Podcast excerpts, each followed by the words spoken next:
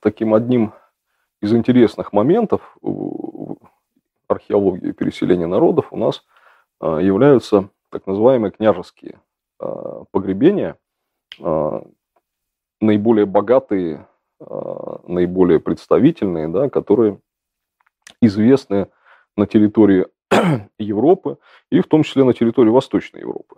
Таких погребений несколько десятков, они отличаются, в общем, составом инвентаря. Их можно разделить там на чуть более э, богатые, да, которые э, их иногда называют княжескими, да. Вот. И погребение э, каких-то военных э, предводителей, таких полевых командиров, как сейчас можно сказать, э, которые э, ну, называют всаднические, да, то есть обычно они сопровождаются мечами, вот, э, конями, каким-то снаряжением конским. Вот. Э, на территории Восточной Европы нам известно э, несколько таких погребений, наиболее ранние из которых было найдено в 1800, примерно в 1812 году на территории Молдавии, сейчас, сейчас это Румыния а, фактически. Вот. Это погребение из Концешт, или Кончешти, да, по-другому. Это погребение было найдено крестьянами, ну, естественно, разобрано по вещам, однако местный господарь эти вещи собрал, и когда русская армия отправилась в поход дошла до Молдавии, эти вещи были переданы командующему, да, и он переслал их э, в Петербург. Вот, и в итоге э, с 1813 года они находятся в Эрмитаже. Вот, э, вещи из этого погребения находятся у нас э, в России. Вот. Они состояли из э, сере, серебряных э, ведра и такого богато украшенного, орнаментированного э, сосуда э, большого, то есть это массивно, это они по несколько килограмм весом, это чистое серебро, э, естественно, позднеантичная работа, некоторое количество вещей из золотой фольги и небольшое такое курульное кресло, складной такой стульчик, который, в общем, известен, да, то есть тоже из позднеантичной цивилизации, да, в серебряных тоже обкладках. Вот. И самая интересная, пожалуй, вещь – это римский э, офицерский шлем в серебряных обкладках. Да, это такая самая, э, самая ценная там, находка, связанная с военным снаряжением. По э, упоминаниям, по записям там, опросов э, крестьян, видимо, там были еще и кольчуга, там был меч, возможно, и какие-то там, возможно, и лошадь. Это был склеп, сделанный в верховьях небольшого ручья. Вот. К сожалению, никаких данных больше, конечно, об этом нету. Вот, учитывая там время, естественно, никто не обследовал в то время этого само место находки. То есть у нас есть только вещи. Вот. Спустя практически там 40 с небольшим лет, э, на территории уже Курской области э, были найдены вещи. Золотая позолоченная гривна, стеклянный э, сосуд, такая чаша с гравированными танцующими там фигурами, вот, и золотые такие листочки нашивки. Вот.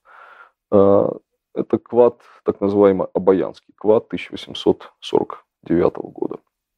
Вот. Они были найдены, опять же, в верховьях а, одной из рек, впадающей а, в Сейм. А, судя по составу, вот, судя по этим вещам, можно сказать, что, скорее всего, мы имеем дело с или с вещами вымытыми из погребения, или с вещами из разграбленного погребения, возможно, поскольку, опять же, это нашли крестьяне, вот, а передали э, местным властям только менее ценные вещи. Возможно, что более ценные вещи, они были просто как бы уже проданы, да, там, если золото было, там, естественно, они его там могли переплавить, продать и, и так далее. К сожалению, опять же, эта находка остается без э, решения, ну, учитывая то, что это вот середина 19 века. И наиболее такая интересная и знаковая находка была сделана в 1918 году. Стало известно только в 1927 о ней. Вот. В это время э, возле деревни Большой Каменец на территории Курской области, это междуречье Сейма и Псва, да, это фактически там вот между двумя этими основными реками, небольшая э, деревня. Местные э, дети увидели провал земли, который образовался после того, как там проехала э, телега. Вот. Э, местные дети увидели там золотые вещи и начали их выкапывать. Вот.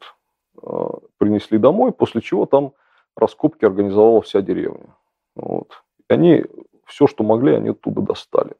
Они оттуда достали серебряный кувшин, золотую гривну, золотые браслеты, э, стеклянные сосуды и так далее. Судя по упоминаниям, э, опять же, крестьян, которые были опрошены уже в 28 году, э, вот, они рассказывают о том, что там были кости.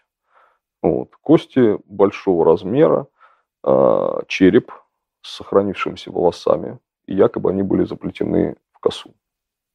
Вот. И вот оценивая размер эм, а, черепа крестьяне упоминали, что он был очень большой, 5 а, между глазами. То есть это вот ширина лицевой части, она была какой-то очень значительной, что, конечно, вот и, заставило их так это запомнить. Вот. Череп какое-то время там лежал у местных крестьян, вот, ну, естественно, потом пропал. Вот. А в 27 году, то есть эта история, она в 18 году ничем не закончилась. Началось наступление Деникина, вот. Местный, э, оказалось, что местный э, милиционер, он даже возбудил дело по поводу находки этих вещей, ему ничего не отдали.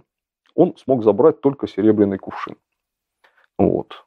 И он как бы забрал его и отвез в свою деревню. Там, да? Ну, естественно, там наступление Деникина, э, он тоже куда-то там, в общем, уехал. То есть это все вот растворилось, информация об этом э, никакой в то время не появилась.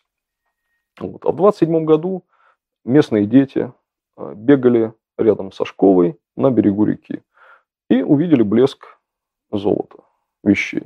И вытащили две вещи.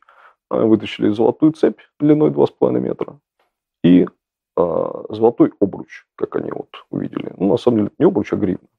Золотая гривна с замком, таком украшенном в стилистике клуазане, то есть это перегородчатые украшения с такими блестящими, там, разноцветными вставками из разноцветного стекла, то есть они выглядят очень так э, э, богато. И, естественно, как и положено детям, они с этими вещами побежали домой. Девочка тащила там цепь, сказала, что говорит, я своего шарика посажу на нее. Вот, мальчик перед собой катил это обруч, как колесо катят.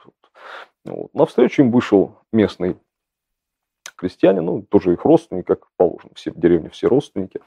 Вот, увидел эти вещи, конечно, естественно, он был взрослый, да, он понял, что это такое, дал им 50 копеек на пряники и забрал эти вещи. Вот. И узнал, где он их нашли. Вот. Дети пришли домой, рассказали родителям. Родители, естественно, пришли выяснять отношения с этим находчиком. Семеном Ефремовым. Вот. Э, в итоге он вынужден был отдать эти вещи. Но поскольку скандал разрастался, в это вмешался местный учитель, как представитель советской власти, да, он забрал эти вещи к себе. Вот. После этого э, как бы э, вызвали уже представителей милиции, и э, милиционеры опечатали эти вещи и забрали в Льговское э, не РУВД тогда, значит, назывался, уездный, а, в общем, уездную милицию. Вот, они это отвезли и долго судили, рядили, что же делать. Потому что местная власть, ну, можно себе представить, что такое 20 седьмой год, это произошло в октябре месяце, да, то есть это еще, в общем-то, очень все тяжело, жизнь тяжелая, да, там последствия гражданской войны, там голод и так далее. И они приняли решение, что эти вещи надо продать и на эти деньги построить школу. Вот. Ну, говорит, что сделать копии вещей, вот, а золото продать. И, ну, это такое обычное, естественно, решение. Вот. И чудесным образом об этой находке становится известно в Москве. Вот, в оружейной палате.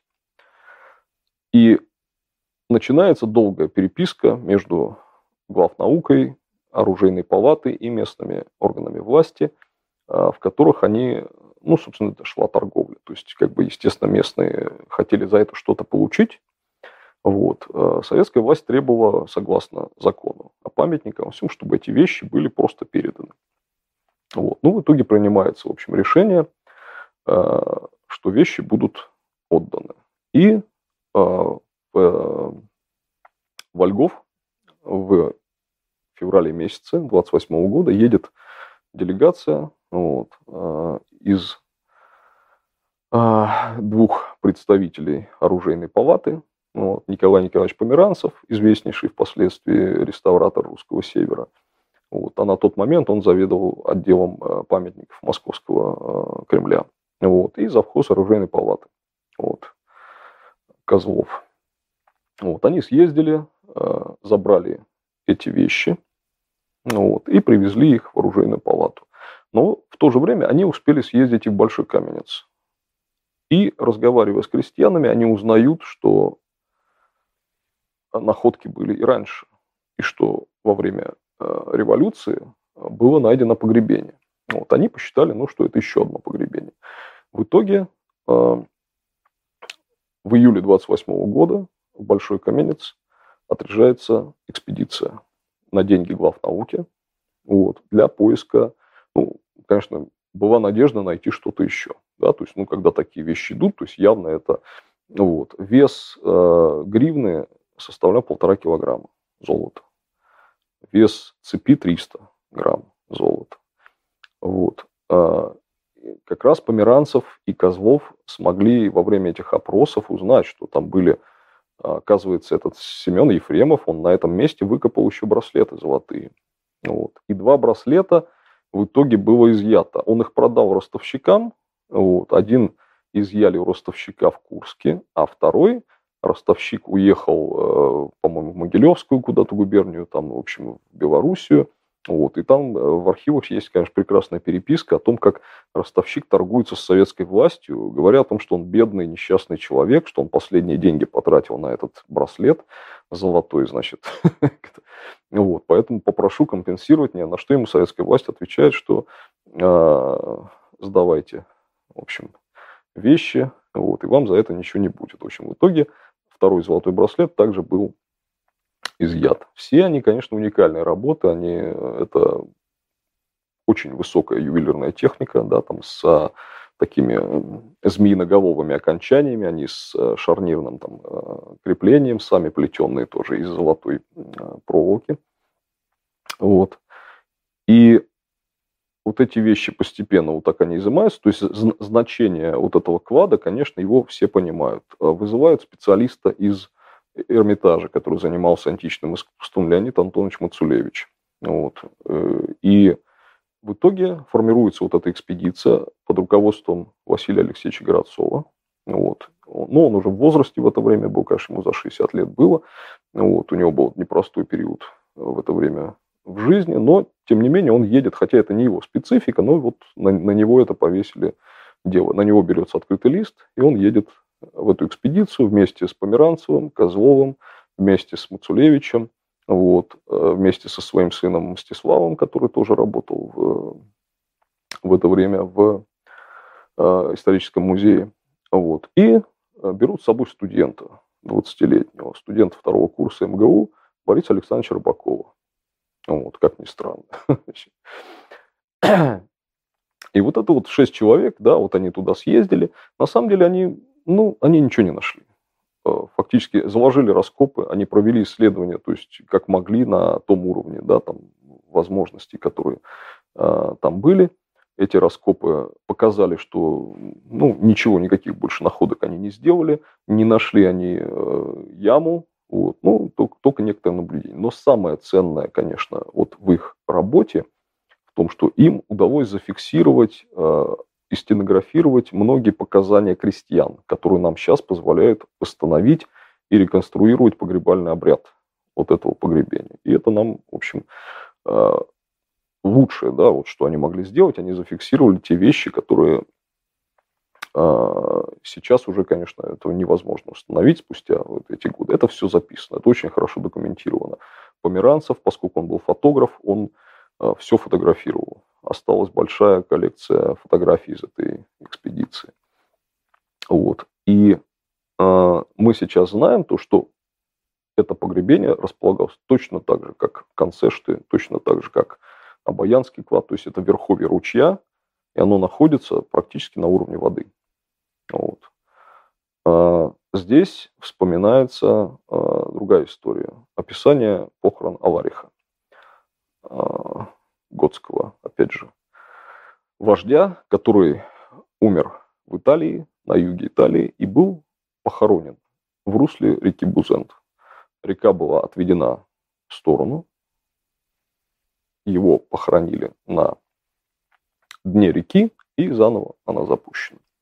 Вот. Естественно, то есть это вот найти а, место этого погребения невозможно.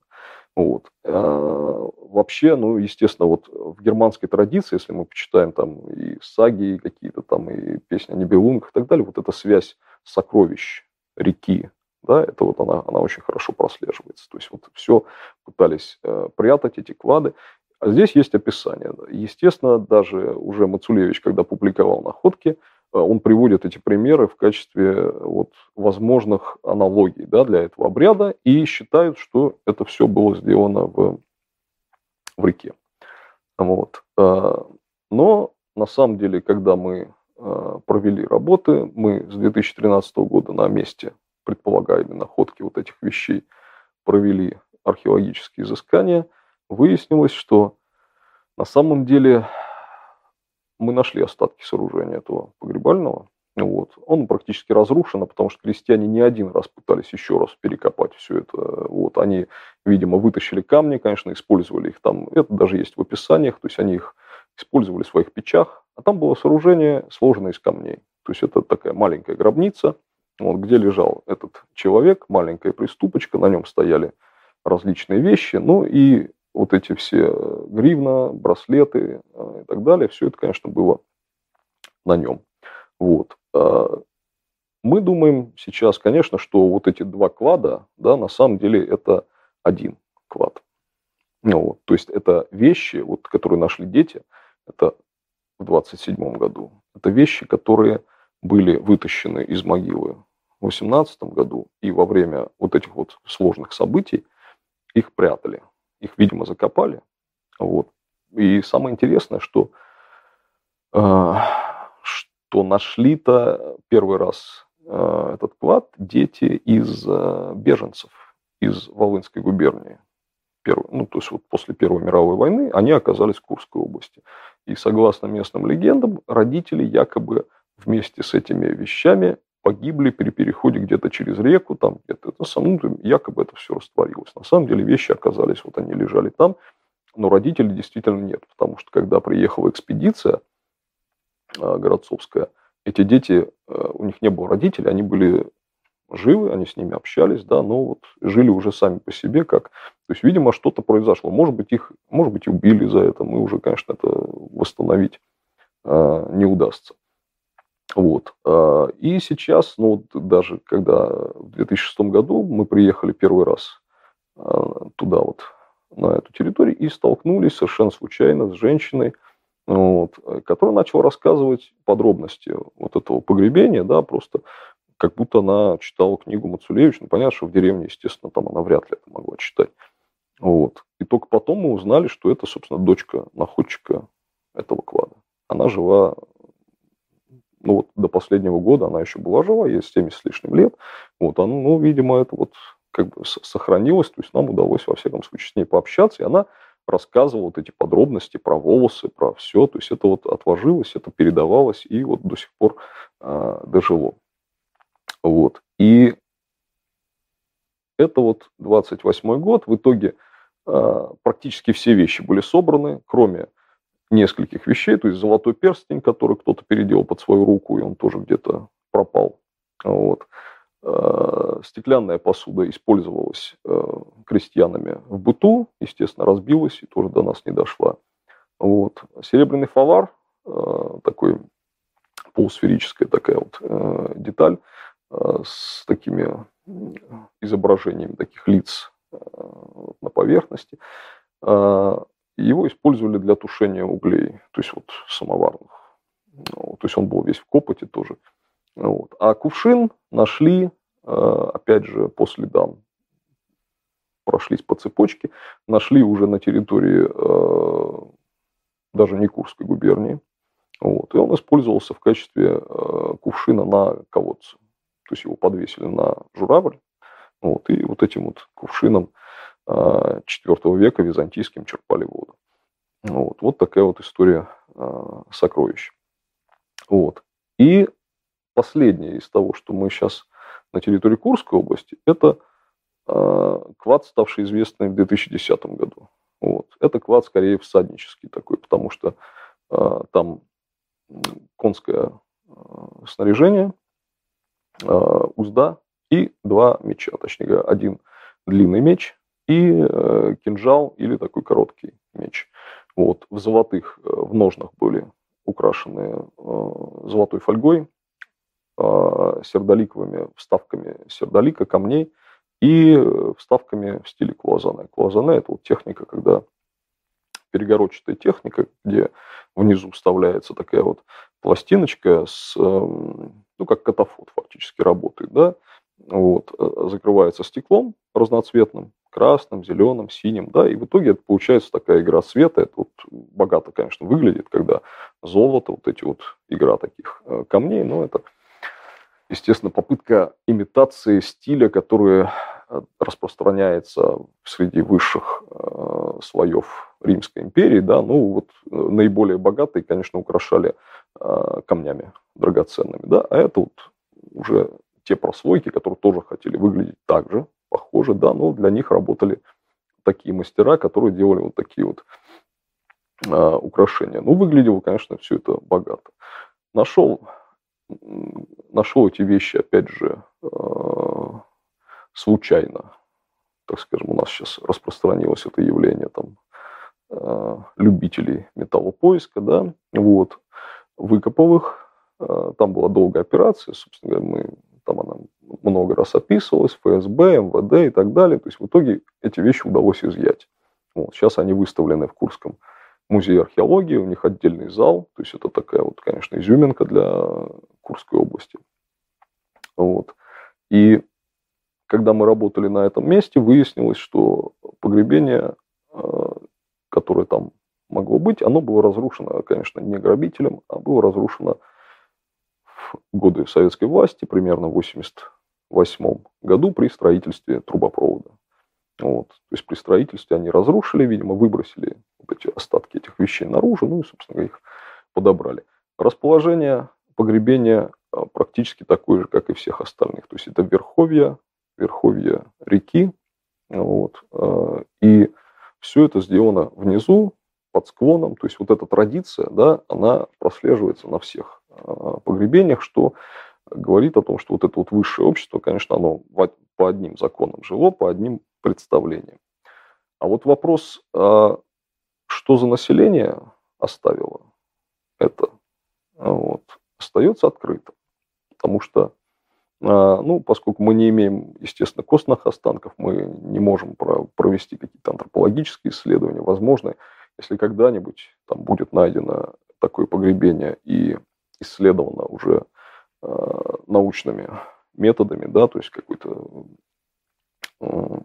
нормальной экспедиции, вот, мы получим ответы на этот вопрос.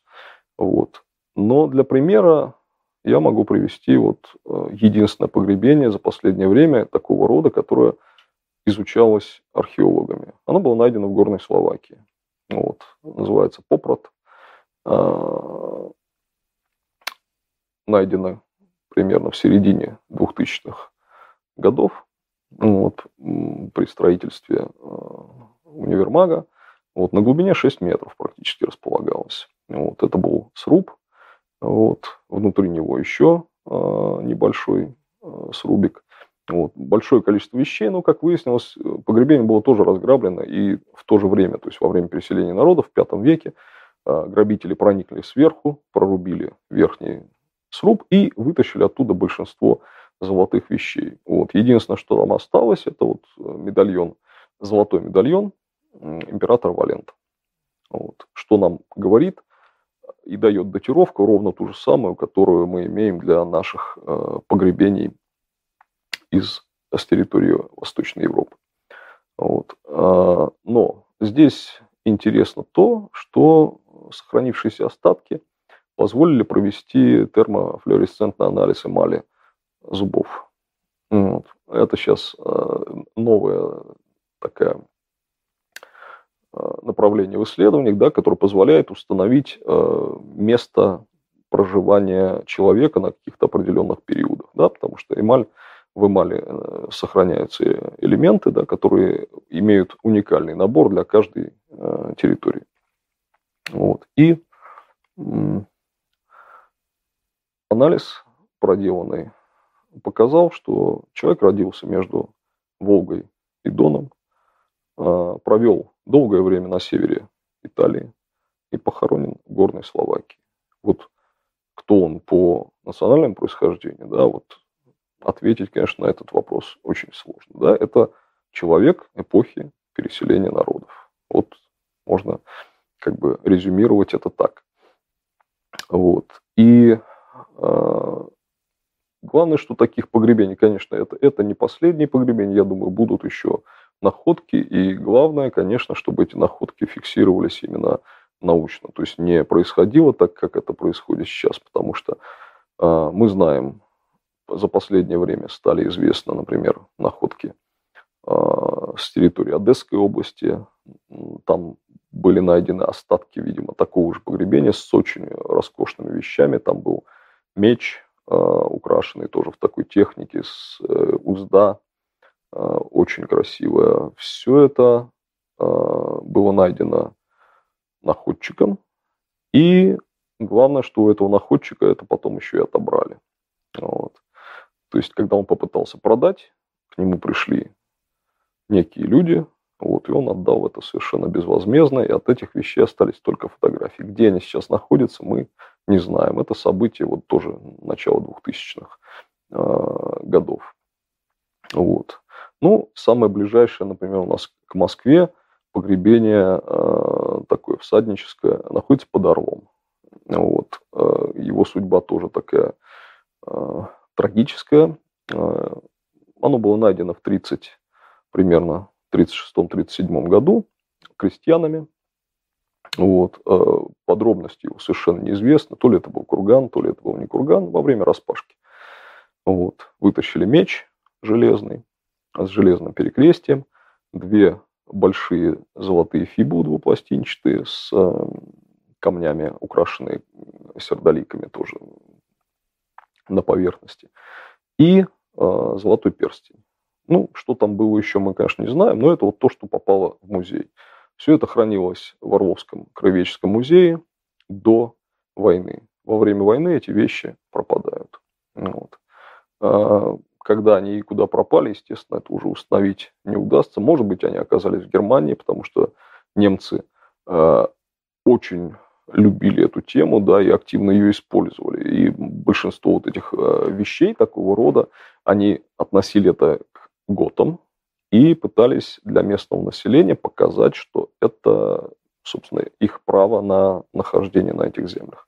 В Харьковском музее был сделан даже готский зал специальный, в котором водили экскурсии и показывали, что вот готы были здесь, на этой территории, еще давно, поэтому мы здесь, в общем, не просто так.